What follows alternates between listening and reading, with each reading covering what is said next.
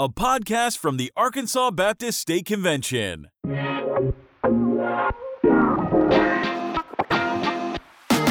Welcome back to The Grind, a church planting podcast featuring practical tips, missional strategies, and personal stories to bring you insights and encouragement. Coming to you fresh from Little Rock, here's your hosts, Dave McClung and Neal Scoggins. Welcome back, everybody, to The Grind. We're glad you've joined us again for uh, my lovely new co-host. Oh, I'm lovely. Second episode. There you go. He did not crash and burn uh, so terribly that we couldn't have him back. I'm still And so- temporary. That's right. We're, we're not sure how long it'll last, but uh, at least for now, his voice is what's carrying him. He's he's just got that radio voice, folks. You know, we talked about this last time. Until I catch a cold. yeah, yeah. I, he has a voice made for radio and TV. I have a voice made for the swamp. Yeah. So uh, That's what it is. we balance each other That's out. it. Well, I've got a face for radio too. Yes, so, you yeah, do. You do. I do. But the lights really shine off your head. It, So- thank you. I have to get some sunglasses here, Neal. or a hat. Uh, yeah, exactly. or both. Yeah, or just some There you polish. You know, That's it. and- That's and it. So, so brothers are listening to the grind. They are. They are. They thought it was actually something else. so they, so they're. Oh, you talking about church? So, so we've saved three people so far, Yeah, Dave. I'm yeah. just, I'm just saying. So anyway, well, welcome back, and uh, so glad Neal's hanging out with me and going to be co-hosting this from from now on, and we're gonna have a lot of fun, as you guys can already tell after the first episode. So, uh, yeah. bless his heart. I'm gla- glad you feel better. Let me just say that because Dave was not feeling good No. on the last episode. No, I had uh, strained some muscles in my lower back, and uh, they were quite inflamed and irritated. And then I also had a hip joint that got out of alignment, and so uh, yeah, that was it was bad. but I had no idea. but half a pill bottle of muscle relaxers later, and uh, Dave is feeling fine. There You haven't taken any today. have No, you? I have. Okay. I've taken none today. So Hallelujah. So this is my this is my normal insanity today, not Okay. not Dave Not on medicated insanity. Yeah, there you yeah. go. yeah. So uh, our office, I, I took one during the day just to see how I would do, and our office got to see me buzzing all day long, and it was. I was just it's like I was walking through molasses. All Yeah, day. man. It yeah, and that's not you. no, that's no. I don't. I don't all. move very slowly. No, at all. but I was in a, a a big fog that whole day. yeah. Ooh. So I realized that me and uh, muscle relaxers while I'm at work did not No. did not th- go, did you? go hand in you didn't drive after that. I, I drove all day. Uh, Wow. yeah, that was probably not wise. Glad I wasn't driving. Yeah, we we, we made it. Willie and Tim rode around with me all Yeah, day. they- So, Holding your hand. That's right, that's like right. Ray Charles at a concert. yeah, and me the and him the driver. You just, that's, yeah. Woo. Yeah, yeah. Ooh, that's, That's scary. right, that's Uh-uh. Dave, you swung for the fence again. As far as as far as Hey. guests, now this is all you, buddy. you This well, you know what? I let me tell you, I I don't impress easy. I well, I do, but Yeah. not this time. Yeah. I was Charles. We you swung for the fence. Charles Campbell, who I don't know. You ask him his title. I just call him God because he, 'cause he he's ma- Please don't do that. yeah, yeah, yeah. You just destroyed everybody's picture of yeah, the that's, that's right. God with a baseball cap. That's right. Yeah. Yeah, Uh, we're excited to have Charles Campbell with us, Director of Church Planting Training for North American Mission Board. And so, Charles, welcome to the grind. Hey guys, it's good to be with you. It's good to be with you. You're already regretting this decision, aren't you? No, no, not at all. Hey, I, this, these, you, you are my kind of people. These are the kind of people I get to hang out with all the time. There you go. Yeah, there you that's go. right. That's, That's cool. right. I'm in a team meeting and a training. I mean, come on, I had Neal in training with me. So you That's know, right. uh, That's right. But for the record, I was quiet. I was not my usual that's- self. Is that that's true? true. That's true. You were more reserved than you are today. Yeah, yeah, okay. well, that was that was the on the road me, Charles. That was when I'm. Ah, okay. yeah, Yeah, yeah, yeah. The real me is, you know, I've got a couple of personalities. Yeah. Yeah, there you go. Until we got you and Chanson together. When we got you and Chanson together working in a small group stuff, yeah, it was. It was.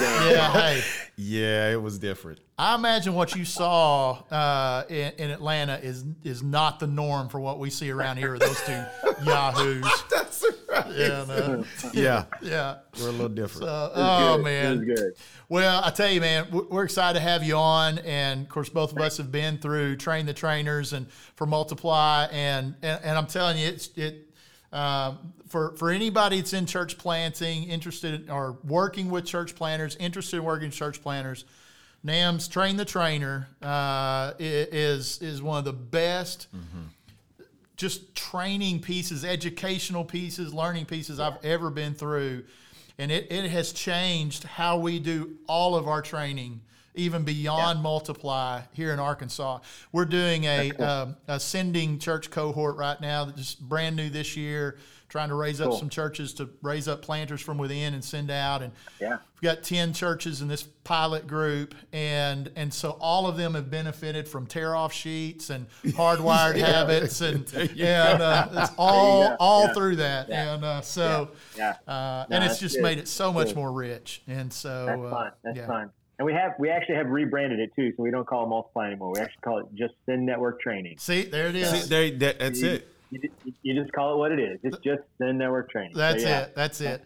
Well, and I hear that I hear that you guys have added some things since I went through it. What two years ago, I guess. Uh, that that I'm intrigued by, so I may have to kind of stick my head in. Do the refresh, man. do the refresh. Do a yeah. refresh, exactly. Come Yeah. and do a refresh, exactly. Yeah. Yeah, yeah. I tell you what, I, I David, I would totally agree with you that.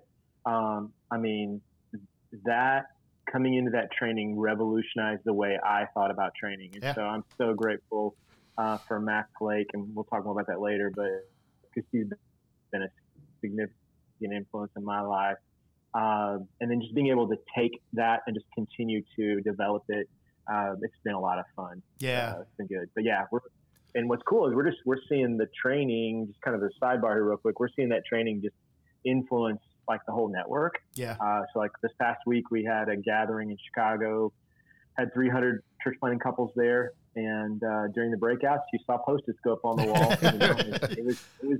In fact, in fact, one of the planters were going. I kept waiting. I kept waiting. I knew the posters were going to show up Yeah. sometime. There you go. Uh, Yeah. Yeah. uh, Well, it, it was I, good. I told people when we came back because Chad Grigsby and I went through that together in St. Louis, and and when we came back, I said the the Tuesday. It, I mean, it was like eight o'clock to five thirty. I mean, it's an all day kind of It's training. not, is it that long? It- it's it was- it is that the, long, Tuesday, isn't the it? Tuesday is yeah, Yeah. The Tuesday is a long day. Yeah. It, it was four o'clock before I ever looked at my watch because we were moving continually, and it just it just did not seem like we'd been there that long. Yeah.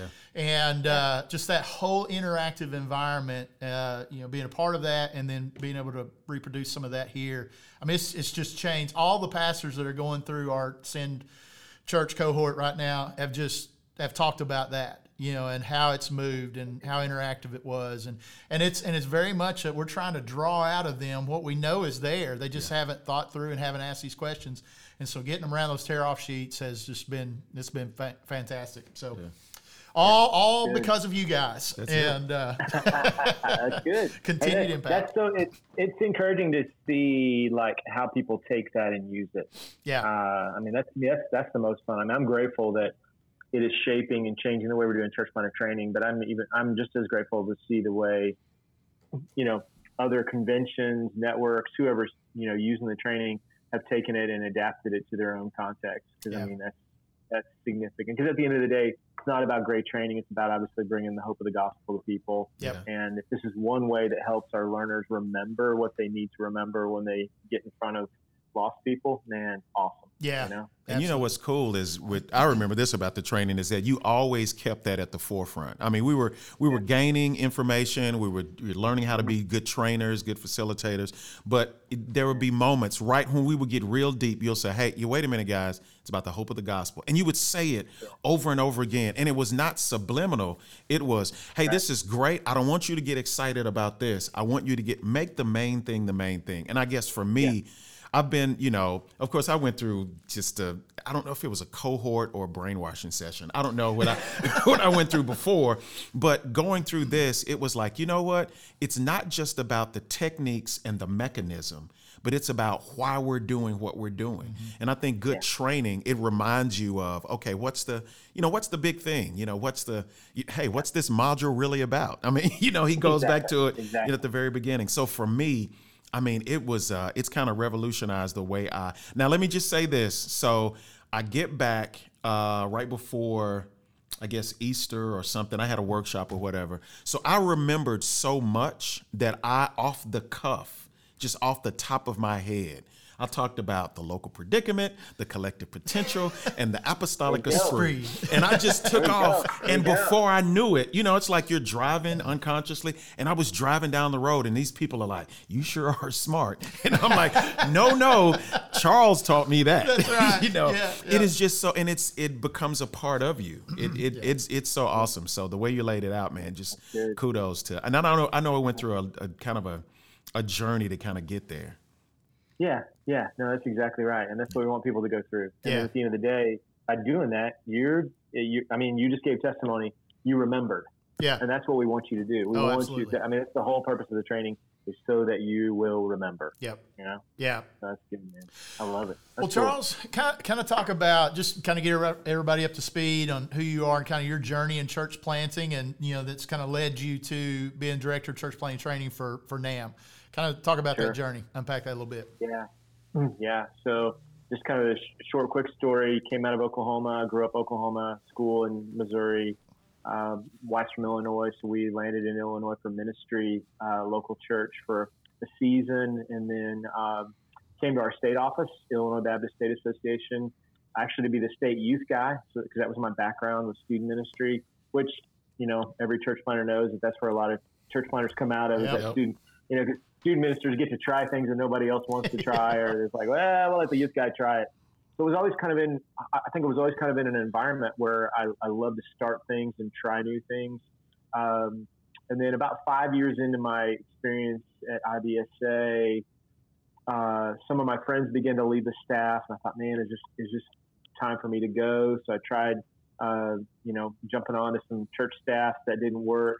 Um, thought, you know, we need to be starting something here where I live. Uh, we weren't reaching young adults in our in our city very well, and uh, so I just kind of began to get this uh, itch, if you will, to maybe I, maybe maybe it's me, you know. Um, but I also knew myself well enough. My my, my wife clearly knew knew me well enough to know that I'm not a number one guy. Uh, I- I have leadership skills. I can lead. Um, but being in that lead planter role, that's probably not the best fit for me. So, but we ended up going to an assessment anyway, just to kind of affirm that. Um, and the cool thing was at this particular assessment that we were at, that was affirmed. Um, you know, hey, you're not a lead guy. You're a good number two guy. But we met the guy that ended up being the lead guy for the church we co-planted together Oh, cool. um, in Springfield, Illinois. So, so yeah, so a year later, uh, he and his family moved in, and we launched uh, what's now called Delta Church, uh, where I attend. And um, he led the church for three years, and then needed to step down. Uh, and so then for three years, we went we went without a lead guy. So it was me and one other lay elder. We raised up a couple of lay elders. It was an elder led model. And in that that three year season, uh, man, God taught us a lot about leadership development. Because I mean, uh, neither one of us that were the kind of the original elders um, had a desire to be the weekly preacher. Uh, it just wasn't our gifting. Uh, my background's more music and worship, and so. So our, our running joke for three years was, "Hey man, if you don't like the preaching this week, come back next week. It'll be somebody new." yeah. Uh, yeah. Uh, so we literally we literally developed six or seven guys that had never preached before, um, and just raised them up. And and they so over the course of three years, we uh, we every couple of weeks, you know, somebody else preached, and so um, held our own. We didn't see a lot of numerical growth, but also the thing didn't die. So just for us, we felt like that was a miracle. Um, and then our current pastor, Jonathan Davis, came on board, and he's been there for uh, six, coming on six years now, and the church is continuing to see some good, steady growth. It's a, it's a super young congregation. Like we dedicated ten babies last year, and Yeah. five of those moms were expecting again. So, uh, so a lot of babies being born. We, we, in fact, we were just talking about that last night at our family meeting. So, so that was kind of my involvement at the local level of helping plant that church and learning from that. Uh, in the middle of that, um, state office asked me to join the church planting team, and so I did that. Um, and so from 05 until I left uh, in 2016, I was I was either in leadership of the team, so I did that for a season, but the majority of the time I was out in the field as a church planting catalyst. Uh, so um, helping dig up, find, recruit, uh, train, develop church planters. Um, but I always knew my sweet spot was training. I mean, that was where I Mm-hmm. really thrived when I worked alongside guys. So uh, somewhere, I probably around 2014, um, I bumped into this guy named Mac Lake. We were at some training together, and um, he had just started his own company called Launch a couple years prior to that. And uh, so I just I I got around him every opportunity after I met him the first time, and uh, went and just learned, and we we took everything we could take from him to help with our church planting strategy in Illinois. And then uh, 2016, um, actually, yeah, fall of 2015, I was at a training to uh, take the assessment that NAMB had just gotten from Mac. Mac basically had taken all of his training and all of his assessment stuff and basically given it to NAMB Mm. uh, about 20, I think it was 2014, 2015. And so Chicago was going to be one of those first locations. So I was being trained to run the assessment center in Chicago. And Mac came up to me and said, Hey, I'm looking for a trainer in the Midwest. Do you know of anybody? And I was like, Man, no, I don't know anybody. Um, but I said, Give me the job description and I'll take it back, see if I can find somebody. Um, and so he sent me the job description while we were at the training. I looked at it.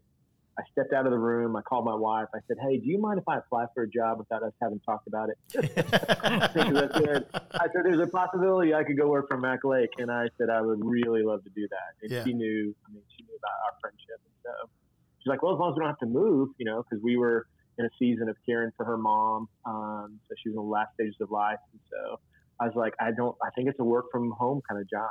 And so I went back in. I said, I said, Mac, I would love to apply for that job. And so that was September and January 1 of 2016, I started on the training team.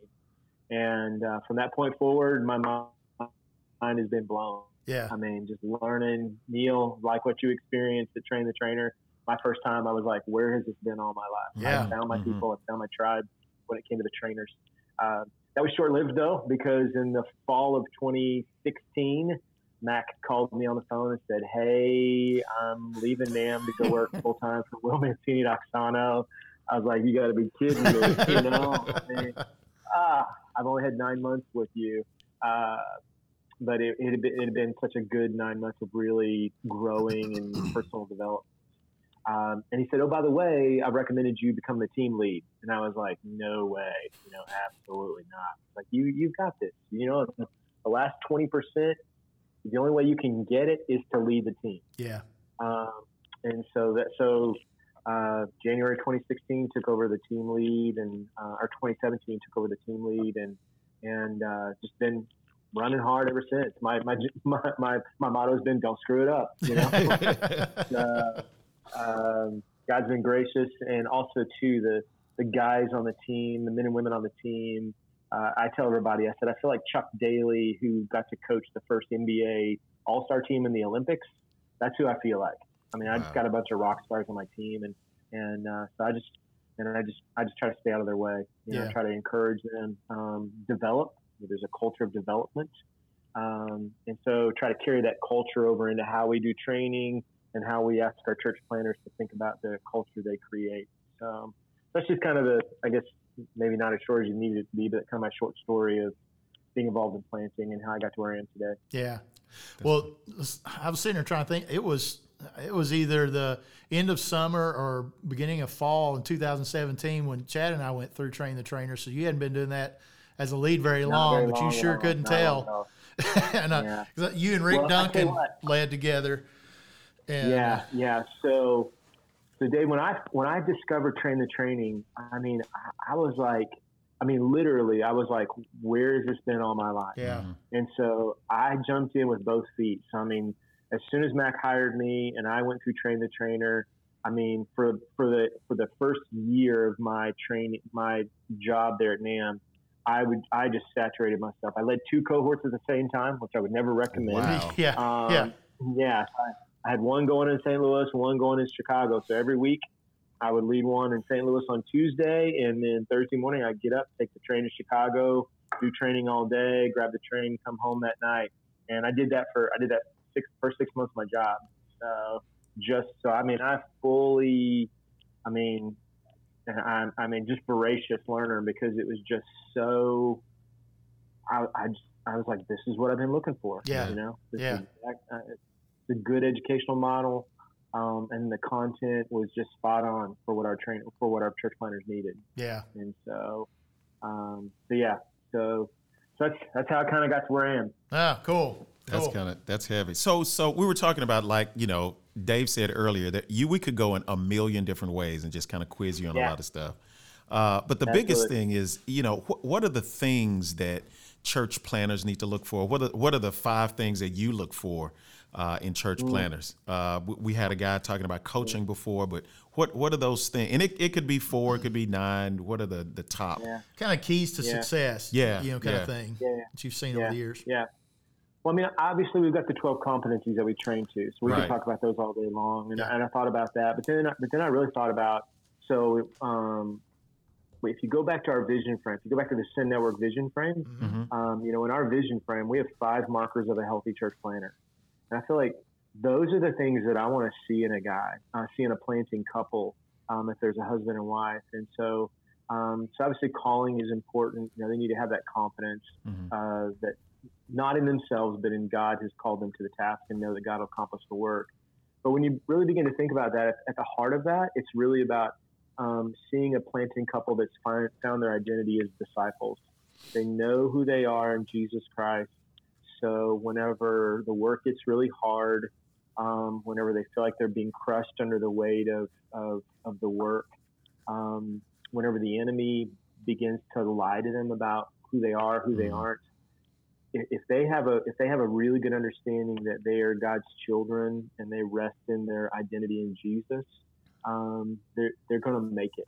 Um, Yeah. You know, and so so for us for us it's about at the heart of it understanding who they are in Jesus. So being a disciple. Um, the other thing is, and, and an assessment really takes focuses a lot on this, but we also continue to speak into it in training. And what I want to look for is does the does the husband know how to shepherd his family well? Hmm. Because if he can't shepherd his family well, then it's obviously a qualification for pastor elder, right? Yeah. Um, and even deacon can't shepherd his family well. He's not going to be able to shepherd God's church well. Mhm. Um, and so, uh, is there good health in their marriage? Um, and uh, do they know how to communicate effectively? Do they know how to handle conflict effectively? Uh, you know, if you can do those two things, you can handle any topic. You can Mhm. talk to each other about it and know how to fight fairly, if you will. Um, you know, uh, so again, for me, that's that's. Um, I think uh, Tim Witmer's got a got a good book on um, uh, that I always kind of come back to on shepherding. I forget the name of it, um, but he just talks about you know uh, knowing, feeding, leading, protecting your sheep. Mm. So I always use that language when I talk to guys about shepherding. Um, you know, even if you think about uh, 2 Timothy four, um, where Paul talks, Paul gives a charge to Timothy. You know, and so there's that idea in there as well. Um, so, so being a disciple, shepherding, um, being a missionary. Um, man, if a church planter can't be a missionary, if he doesn't know how to evangelize and disciple in his context, pack it up and go home. Yeah. Uh, Yeah. you know, because you've got to be you you've got to have a missionary mindset about your context. And so when I say missionary, I mean you've got to know how to evangelize people. You've got to know how to use the right language for your context to bring the good news of the gospel. Um, and so I was just listening to a podcast this morning, um, uh, Saturate podcast. Mhm. Guys, I think guys out, out on the West Coast. Um, I think guys connected with like Jeff Vanderstelt and Soma guys. Yeah. Yeah, the Soma guys. You know, they talk about the whole idea of bless, and so Mhm. on this podcast they were talking about um, what you say, um, because eventually you have to talk to someone about the gospel. You Yep. got to call them to the good news of Jesus Christ and call them to a decision. And so, as if you can't do that as a church planter, if you can't present the gospel in a way that people can understand it and call people to a decision, um, and that, that's, that's part of your missionary engagement. And so, so, so again, disciple, shepherd, missionary, and then um, the fourth one would be this idea of multiplication. Do you have a way to discover, develop, and deploy people from within? Yeah. Wow. Um, our, our biggest need today in the church planting realm is not money, um, it's qualified people. Yeah. Uh, and so we need more churches that have created reproducible systems to discover potential planters, planting team members, leaders for their church, Um, that's why I love you know what Mac's doing, Mac Lake's doing with his leadership pipeline. He's got a great system to follow there. Some of that system is inside our training for church planters. Um, but discovering people, developing people, and then deploying them, sending them out. You know, uh, this week at our, our church planter gathering, um, trying to think who said it, but one of the guys, may have been Dave Choi in the main session, said something to the effect of, if we're raising up people but not giving them a place to serve, all we're going to do is create angst. Mm. Um, so wow. you got to you got to have a system for deploying people as well, whether it's serving locally in the leadership of your church or getting ready to send them out to launch them, you know, yeah. um, you know, launch launch them into a new work. And so, so again, you know, the idea of disciple, shepherd, missionary, multiplier. Um, and then the last one we talk about is we use the word we use the word collaborator. We kind of argued over what would be the best word, but um, collaborator is just that idea of um, do we have a guy that's thinking beyond just his own church? Hmm. Is yeah. he willing to reach across socioeconomic, racial, um, denominational, geographical boundaries in his city to create a larger brotherhood, um, to create a larger sense of, hey, we're in this together. We're not in competition. Yeah. I want to work together for you to see the kingdom of God have great impact on this city because my church alone won't get it done. Yeah. Um, so, so, so if we see those five characteristics in a guy, we know we're winning. Yeah. Uh, we, we, know we know our strategy is winning. We know the training we're doing is winning. So those are those are kind of um, and so those are things I would say to a new year new church planter. You know, man, if you want to if you want to go after pursue some things that that will call you to be successful, man, start with your relationship with Christ. Yeah. If you're married, shepherd your family well. Um, and if you're not if you're not already engaging lost people in your local context, what it, what what expectation do you think you'll do that any differently when you get on whatever yeah. mission God calls you to?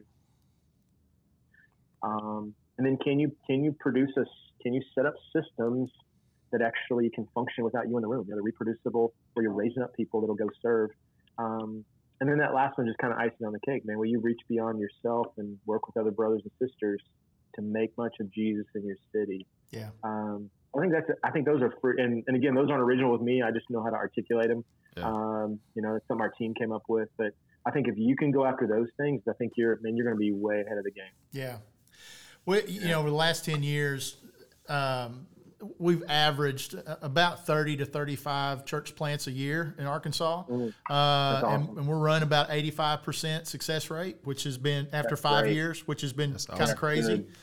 But yeah. uh, but there's you know a couple of things that you said we've seen over the years that we were kind of fishing in early on. We were trying to correct. One was the the emphasis on the marriage, uh, church yeah. planters marriage. Mm-hmm. I had two guys yeah. divorce. Uh, that really was a wake up call.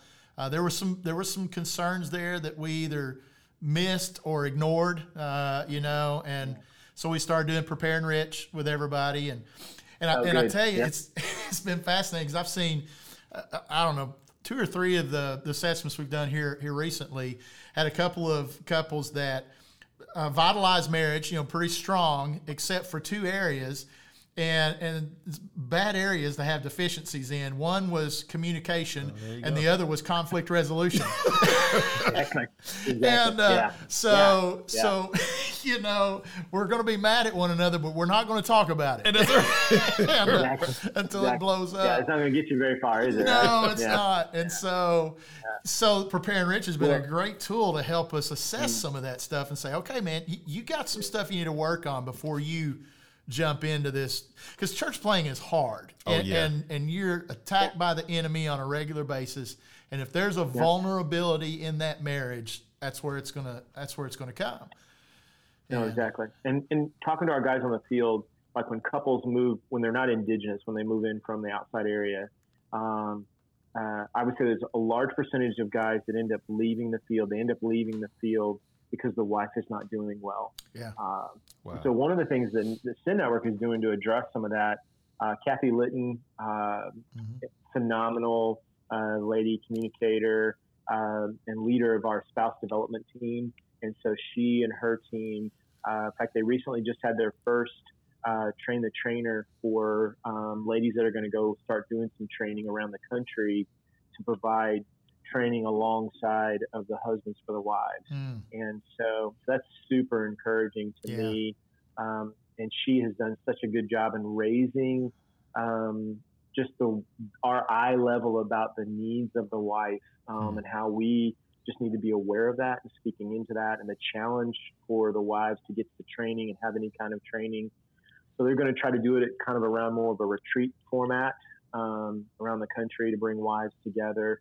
Uh, that's why it was so good this week to see um, at this gathering in Chicago. So many wives got to be there uh, and be a part of that. That's cool. Um, but also, a lot of wives couldn't make it because of childcare stuff Yeah. or you know just not having good support system around them for people that could come and help help with kids. You know, so it's still we're not there yet, but Yeah. um, moving forward and, and helping in that area. So that's that's that's that's been super exciting for me to see.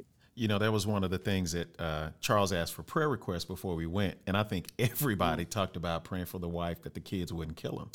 You know, that was that was a whole. Or she wouldn't kill the Or kids. wouldn't kill the kids. Yeah. Yeah. you know, they wouldn't come back and you know have to meet the FBI when you got back home. But I think that's a, a real important, you know, important piece that I think that we, like you said, I think we look at gifts a lot of times over everything else. So here's a question that I mm-hmm. have, and I know I, I'll ask the missionary question later because that language missionary. Well, anyway, I'll ask that one that piece later. Are we seeing more, or are you are we seeing more couples now? I don't know. I'm new to all of this or how many you know what's the ratio between like couple teams that are planting as opposed to individuals like somebody coming out of college or out of seminary uh, that that are planting as individuals i don't know if we see i i don't see that I, you know maybe you do uh, just guys coming straight out of straight out of college Nah, or- we, we, we don't so many. We don't see too many um like singles, if you will. Yeah. Um, and I, and I'll and I'll say this: I, I've got a good friend um, who's been doing ministries. Actually, uh, uh, did was from Arkansas. Uh, did ministry at, actually with um, uh, Bill Elliff um, at Summit, and they they launched him into a ministry, disciple making ministry up in Ar- up in uh, Chicago. Uh, single guys in his um, let's see, I think he's about my age, his early fifties, mid fifties. Uh, actually, maybe a little bit older than that. But anyway, one of the things he and I've talked about, like in our urban core, um, man, we the challenge of couples planting in our urban cores is really, really tough. And Yeah. i can imagine uh, we, I think, oftentimes we discourage singles from being involved in church planting. Um, our systems, I think, aren't as geared for singles, uh, but we've got to figure that one out because, um, I mean, all you got to do is look at the New Testament and see oh, yeah, see all rough the singles, all the singles that were involved in church planting, involved Yeah. as missionaries.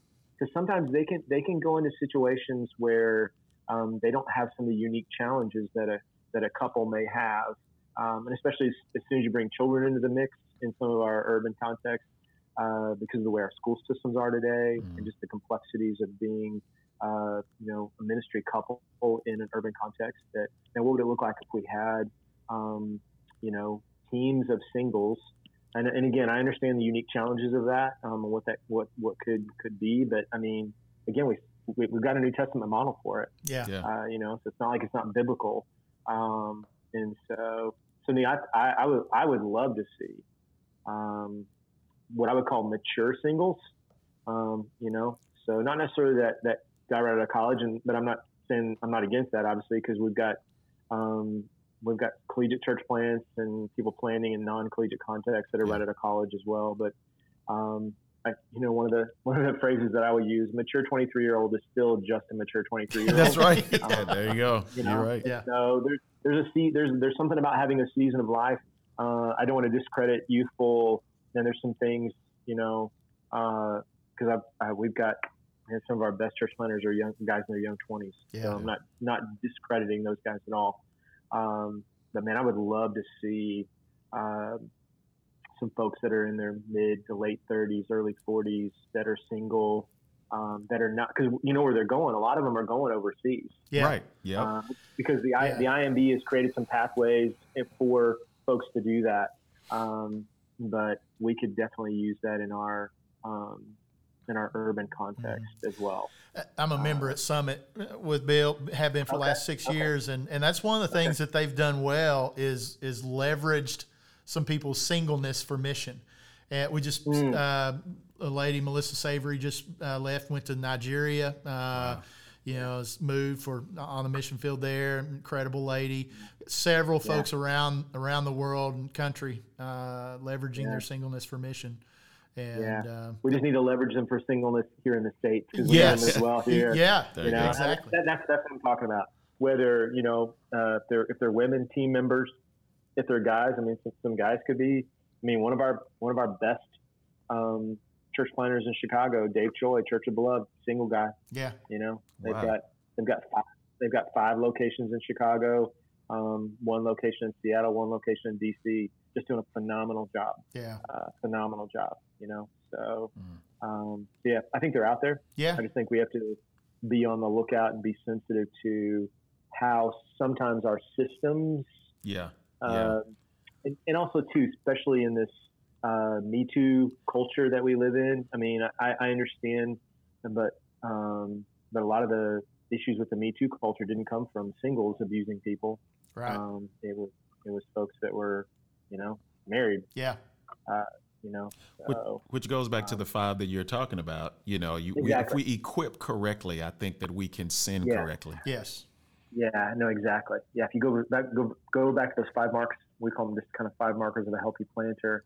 Um, whether you're single or married, if you're if you're exhibiting those those markers, um, I think you're going to be be ready to do what you need to do. Yeah. I want to go yeah. back to the the multiply multiplication component. One of the things yeah. I, we read an article, and I can't remember who wrote it. Uh, it's been several months ago, talking about all the low hanging fruit has been plucked in church yeah. planting, and which yep. Which this year, you know, we're kind of on pace for about 20 plants this year. Was going to be the lowest okay. year we've had in a while, and a lot of that is because the the guys that are just naturally gravitating toward this are either already planting or you know doing something else. And so one of the reasons we started this sending church cohort is to get uh, we've had there I don't know six or seven churches that over the last couple of years we've had very intentional conversations about church planting residencies, internships, leadership pipeline, um, you know, all of that stuff, and and trying to get them to think within before they bring from without. And and and, yeah. and this conversation kind of started our strategy planning team here at the ABSC, which is executive staff, uh, team leaders, assistant team leaders. We do a retreat every year, kind of plan for the year, and and there were about I don't know 15 of us in the room, and Sonny Tucker, our executive director, asked the question. So we are talking this leadership issue. He said, "How many of you went the traditional Bible college seminary ministry route?" And out of the the 15 in the room, only four went that way. I started out in engineering. There's a lawyer, marketing, finance, business, you name it. And God called us into the ministry out of those mm. careers. And mm. which was an immediate aha moment for me that those same people are sitting in our churches right now. Right. And there's no language or license for them to leverage their lives for ministry. And so, so this whole sending cohort is not who are you going to bring in to be a part of a church planting residency, but who are the leaders you have in your church right now that you can develop and leverage for campus replant or a plant. And out of the 10 Absolutely. churches that have gone through this, they've surfaced 64 guys. We were awesome. blown away by that.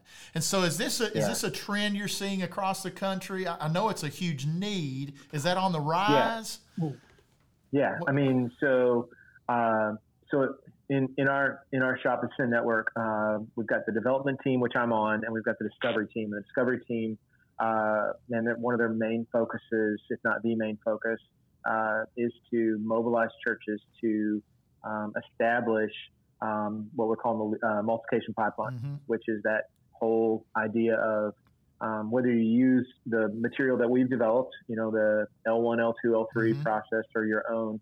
It's just the idea of um, you the the days of going out and recruiting from from outside um, are are long, you know, in the yeah. rearview mirror. You've got to be, which quite honestly, it's really calling the church back to effective discipleship. Yes, and then underneath mm-hmm. the, underneath the umbrella of discipleship, effective leadership development.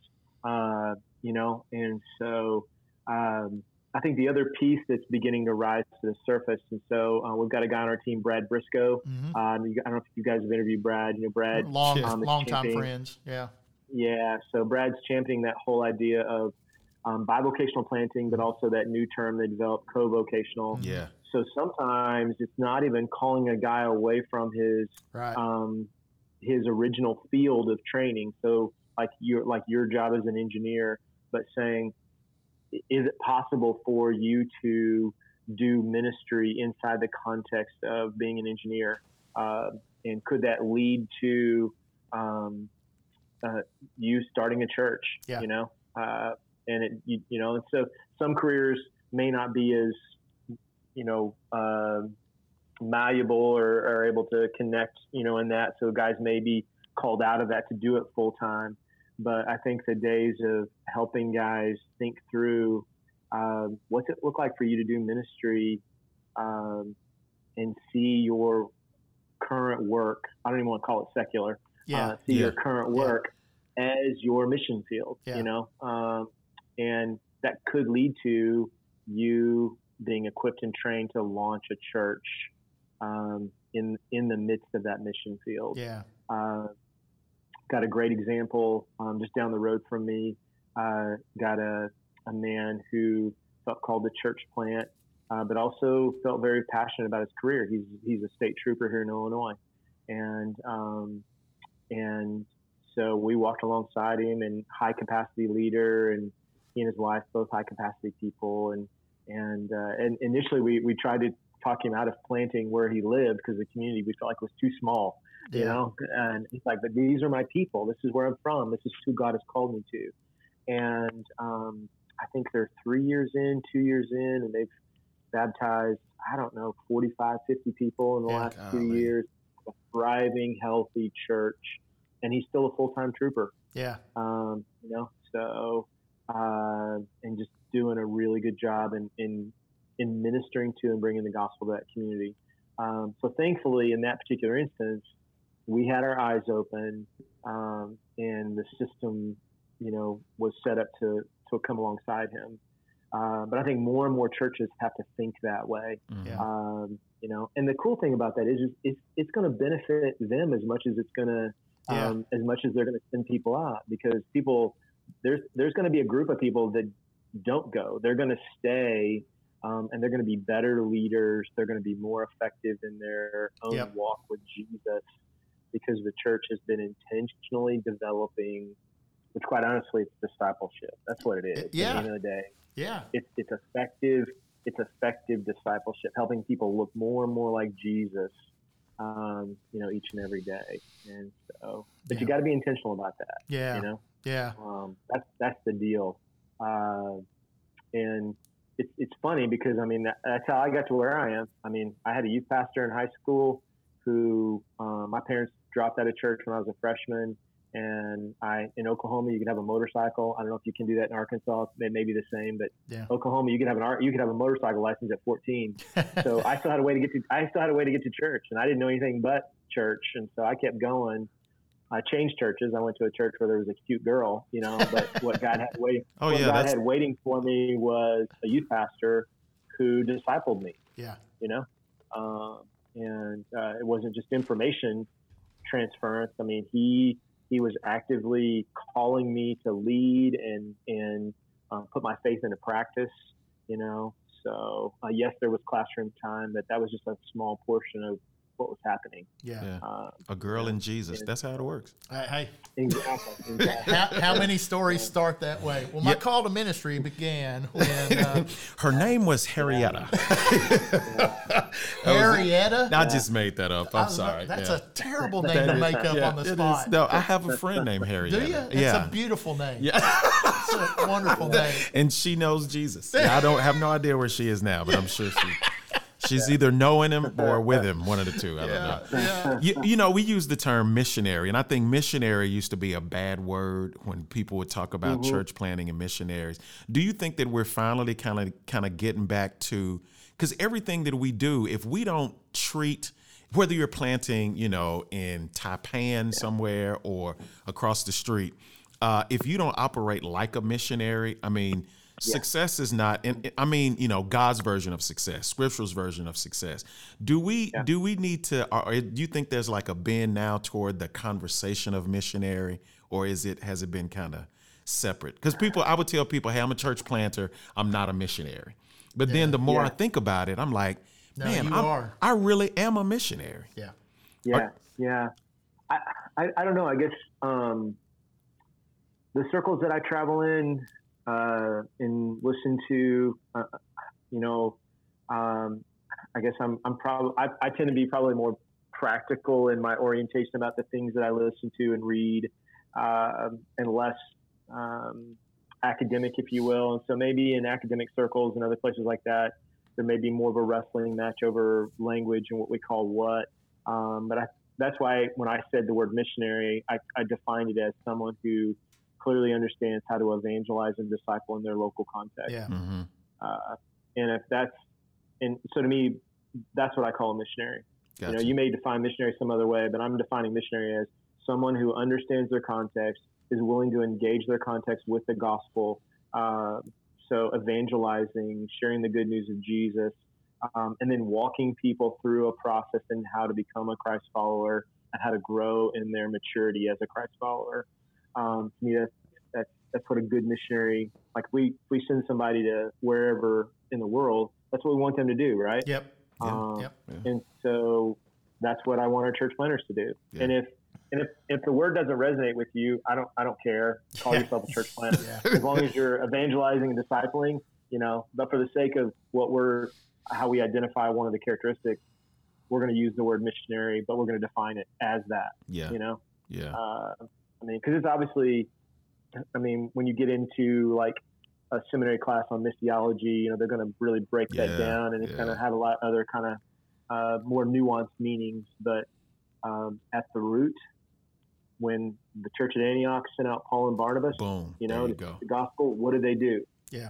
They evangelized, and then they raised up the people that they evangelized, and they helped them become mature believers, and then they left them and they went and started it someplace else. yeah Yep. You're right Yep. that's it Uh, so yeah. i don't i don't mind the word That's what we want church planters to do. Yeah. yeah Well, we have There we you have go. Yeah. That's what it is. Yeah, right? yeah. we have all of our guys uh, read Tradecraft uh, by Larry Oh, McCrary yeah. and Yeah. uh, Wade Stephens, good and Caleb stuff. Crider, those guys, and, and and we want them to work through that with their teams, so their teams can develop that missionary mindset. You know, here's you know, here's nine essential practices that you need to you, you need to know how to do. You need to know how to build relationships. You need to know how to engage tribes. You need to know what the narrative of your community That's is. right. You know what is what is how do you do? Uh, you got to do some cultural exegesis there, um, Yeah. and uh, Yeah. and Yeah, so that's been a under- hugely yeah. helpful book for us in in changing that mindset. Yeah. Well, we're one of the things we're doing in the middle. Uh, so we're uh, we're in the middle of a content rewrite with Ascend Network Training because content has about a five year shelf life, and so um, fall of 2020 we'll hopefully have it done. We'll be piloting some things, um, and some of the stuff is not going to change at all. Some of it's going to go through some significant um rewrites just to better address some of the needs that planters are facing today, um, making sure um, and and this idea of helping a planter really understand his context better is one of those things. I mean, we you know we have the whole session on missional engagement, and Mhm. it's good. Mhm. There, there's nothing wrong with what it is now, but uh, we want to we want to um, I think help guys grow even even more in their understanding of um, one of our values is restoration. So when you think about when you think about like going back to your local predicament um, meal that you talked about earlier, Mhm. when you think about your local predicament, in fact, I think your training was the first training I really mentioned this at. Uh, when you think about local predicament, where do you see brokenness as it reveals itself in the spiritual, emotional, economic, and social needs of a community? yeah yeah So, uh, uh, so and bring uh, restoration. You know, think how does how does you know you think about Second Corinthians where it talks about being a reconciler, right? Mhm. We're ministers of reconciliation. Mhm. So, so the church should be um, a restorative agent. You know, in this local predicament, and Yeah. so so we need to teach guys to think like that as Yeah. missionaries. You know, Yeah, um, absolutely. and it doesn't matter whether you're in the urban core or in suburban or rural, there's going to be some form of brokenness in all of those areas. Yeah, Um, that's so right. how do you how do you address that? And we were guinea pigs with some of that, and I, you know, You were, yeah, you were, yeah, yeah. Still waiting on my PDF, Charles, to to get there because I was gonna try that that you tried out on us, but that's okay. We'll get Oh, it. Yeah, oh, you- yeah. You know what? I do owe you guys that resource. I, I owe you that uh, piece from God Dreams. Yeah. You know what? There you go. Take a note right now. There you go. Well, I'm. I'll try to sneak them in, man. That's Just right. you know, That's hey, That's good, man. it's about accessing resources here, That's buddy. right. I'm Uh, telling you. Hey, Charles, we're here to help. We're here to help. Yeah. He got his pen out. He was like, "Yeah, I didn't. Yeah, let me send that to you." I got my pen right there here. you man. I'll put it down. Oh man. Well, man, I love it. thanks so much. Uh, This has been so good. Uh, You know, anybody that's, uh, you know, Neal and I both have been involved not only in planting but in training other planters now for several years, and anybody that's you had that, eh, I mean, it's an incredible blessing to get to do that and and pour into other guys and and just see so many things that are helpful to so many other planters. And it just, it just continually turns over. Everything we hear in, in one cohort, something out of there we're going to share in another one. Just continues to pay forward. And uh, man, you've done that for a ton of guys across the country. And uh, thanks so much for coming on with us and chatting with us. Uh, before we get off here, though, we've got uh, kind of five burning questions that are really Okay. important, you know, for the the, the state of the, the world. And State of the uh, world. yeah, the- Burning. these are deep insights into your soul kind of questions. Okay. All right. so, All uh, right. So rapid fire, just you know, quick, top of your head. What's what's the top one or two books that have had the most impact on you? Yeah, uh, One Minute Manager on Leadership. So it was one of the very first book Mac had me read when I came on the team, and then uh, Church Unique. I mean, I still Yeah. Yeah. uh, come back to that. Uh, and I'll, I'll add, I guess I'll add a third too. Anything that Mac Lake has written, I, I mean, I mean, he's just been a huge mentor to me, and uh, he just he, he just got a lot of good stuff there. So those those would be, I mean, obviously the Bible. You know, Yeah. I'm gonna give I'll give the Sunday school answer. But Yeah. no, I mean, I, I Thanks mean, for being holy. yeah, yeah. But at, at a work level, I mean, those books have had had really influenced how I how I lead my team um, and how we do training. Yeah. Wow. Okay. Biggest strength and biggest weakness in ministry. I'd say my biggest strength is I love to make hard things simple, um, and then I love to take other people's ideas and make them better. Uh, so I'm not really a content creator as much as I am uh, taking what you've done, like what Mac has done, just continuing to improve upon that. Yeah. Uh, and so that's probably that's probably my strength is I can come in and kind of look at what somebody else has done and, and really help, you know, make it cleaner, simpler, better. Um, and then my weakness, I'm a people pleaser. Uh, you know, Yeah. I, I just I have to be careful. I, I have my elders, uh, my wife, I have other people in my life that just recognize that when I have to have hard conversations with people, sometimes I'll um, hedge and not say I won't give them the hundred percent. I'll give them eighty five. And so, like I had one of the guys on my team the other day say, "Okay, so what do you got to do to give that person the last fifteen percent? Because that may be what they actually need to hear." Yeah. Um, so for me, that's that's a that's a big um, uh, area for me that I'm constantly putting in front of the Father. You know, and I want to please you, not men, but I really like to please men. So give me courage. yeah. Yeah. You know, There's a lot of us that big struggle with that for sure. Favorite Yeah, hobby or yeah. pastime? uh, I'm a CrossFit guy. Yeah. So I like to do CrossFit. That takes to any free time I've got, um, which is not a ton, but uh, and then I'm I am now we moved out to the farm. I'm kind of developing a love for doing some woodworking stuff, but um, you know it's not fine. It's not fine woodworking. It's rough. it's rough woodworking. yeah. You Yeah. know. Oh, Yeah. So, but yeah, that's that's probably um, that's kind of what I do right now. Yeah. Okay. Favorite movie. This is what I'm interested to hear. Uh, the Bourne trilogy. So it's Ah. not one, but three. Hey, That's Wow. all right. I'm- I'm- Wow. I'm I kind of guessed that from him, though. Yeah. He- yeah. I'm yeah. He's, he's a CrossFit Jason Bourne guy. Yeah. I- I'm also, I mean, I'm also, I, I mean, I love sci-fi. So I'm a Marvel fan, Star Wars. You know, if it's science fiction, you know, stuff like that. So yeah, but but the Bourne stuff, uh, like if I don't have, if, if I want to watch something, I'll I'll throw on one of the Bourne movies. Yeah. That's cool. Th- those are those kind of movies that every time they come on TV, it doesn't matter what, what you're doing, you just you you just I watch watch it. Stop and watch. Yep. watch. Yeah. Yep. Yeah. That's, yeah. That's Shawshank Redemption for me. Man, And, Okay, uh, there That's and I'm it. telling There you, you dude. that is Yeah. that's the that's preaching material, I've, man. I've seen it. I own it, and I've seen it a hundred times. And every time it comes on TV, and you, I still watch it. and it. you own it. I own it. Yeah, oh yeah, I, yeah. I don't own it. Yeah, Yeah. I do. I do. It's one of my faves. Yeah. All right, Good. favorite band or musician? Uh oh, let's see. Uh, uh, Switchfoot. Ah, that's a that's a Uh, good pick. I'm, I'm a I'm a Switchfoot guy from way back in the day. So Yeah. I, I loved all their old stuff, and still, as, when they come out with something new, you know. I thought you were going to say. Elizabeth Grace. That's that's what I thought you were going to say. I I tell you what, that that was a sweet. Uh, that that lady can sing. Let me tell you something. You turn me. She's on my playlist right now. There you go. I just, man, just.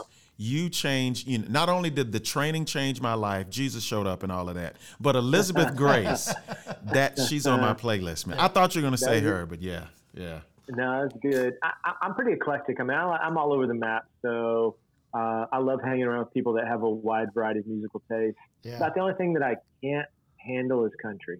Yeah, Sorry. Hey, Yeah. hey. yeah. Uh, I am know. with That- I grew up in I grew up in Northeast Oklahoma, so I got a steady dose of that all Oh. through high school. Yeah. I was like, ah, please. Yeah. yeah. Well, you know. I'm Here, sorry. here's here's my one one exception for country, and it's Chris Stapleton, because that guy, his voice, But see, they argue. and his and his wife's harmonies. That dude could sing the phone book, and, and I, I And you like just it. got that raspy. Oh, it's powerful. Man. Well, I mean, I mean, and there, there's probably some people that I listen to. Like, I, there's a band called Shovels and Rope. Yeah, You know. yeah. I wouldn't Uh, call they that country probably- though. It's, yeah, yeah, Okay. some- Yeah, yeah. Uh, That's kind of you know. yeah. That pro- they'd probably fall in the indie folk kind of category Yeah. more. Yeah. I like them too. Because the And, uh, country country people wouldn't say that's country. no, no, Yeah. nah, But true. who am I? Yeah, because my wife, my wife loves country. Yeah. Does she I've- really? I've, mine too. I've sucked it, I've sucked it up and gone to a few concerts with her. And, wow. Okay. All right. Yeah. I put my boots on. I mean, I grew up in Oklahoma, so I I, I have the redneck you. outfit. Yeah. Look Hey, at I, you. know, I, yeah, Yeah. I can I can I can wear the you know the busted busted baseball bill and, Yeah. the, and the jeans and the dirty t-shirt and throw my cowboy boots on. I can do that. See, I'm not allowed to. I just, I, Yeah. I'm not allowed to. Yeah. But I just have to watch it from Netflix. yeah, yeah. It's safer. yeah.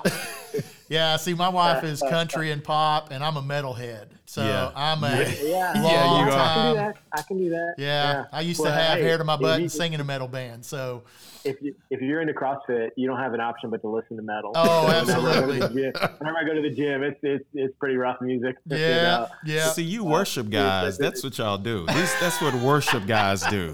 yeah. You know. Yeah. Yeah. Oh goodness. yeah. And I'm training up my boys right. I've got two boys, Oh. and uh, they're they're rockers too. So we're driving my go. wife and my daughters crazy with that. Yeah. So, Well, right now we're still on Baby Shark, so we're trying to work our way out of Oh, that. I'm so sorry. Yeah, I'm there so you go. sorry. Yeah, oh, I put a pin through my eye and it wouldn't stop. So yeah, I'm just saying. yeah. oh gosh. Yep. Yep. Yeah. Charles, you are you the man. I, I just, you know, I, I am, and I know Dave's going to say this, but I, I just really appreciate appreciate you.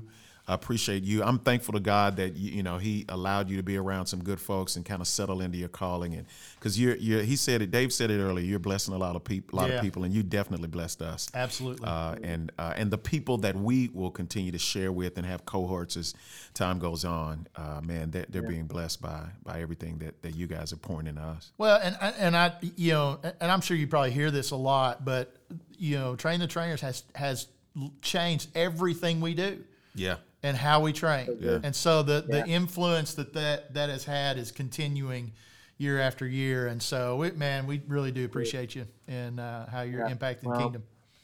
Mm, we're grateful for guys um, like you guys and your your state convention. Um, and uh, I was just telling somebody today, you know, you guys are doing some great stuff. Um, I mean, the guys down in Mississippi with the 242 network, uh, that kind of swath of the country, there's some really good stuff ha- happening. So grateful. Um, and so anything we can do to serve you guys, um, and also, but then we also want to learn. So anything you're learning, uh, help us help us get keep keep getting better. Yeah, you know? Yeah. absolutely, Yeah. absolutely. Cool.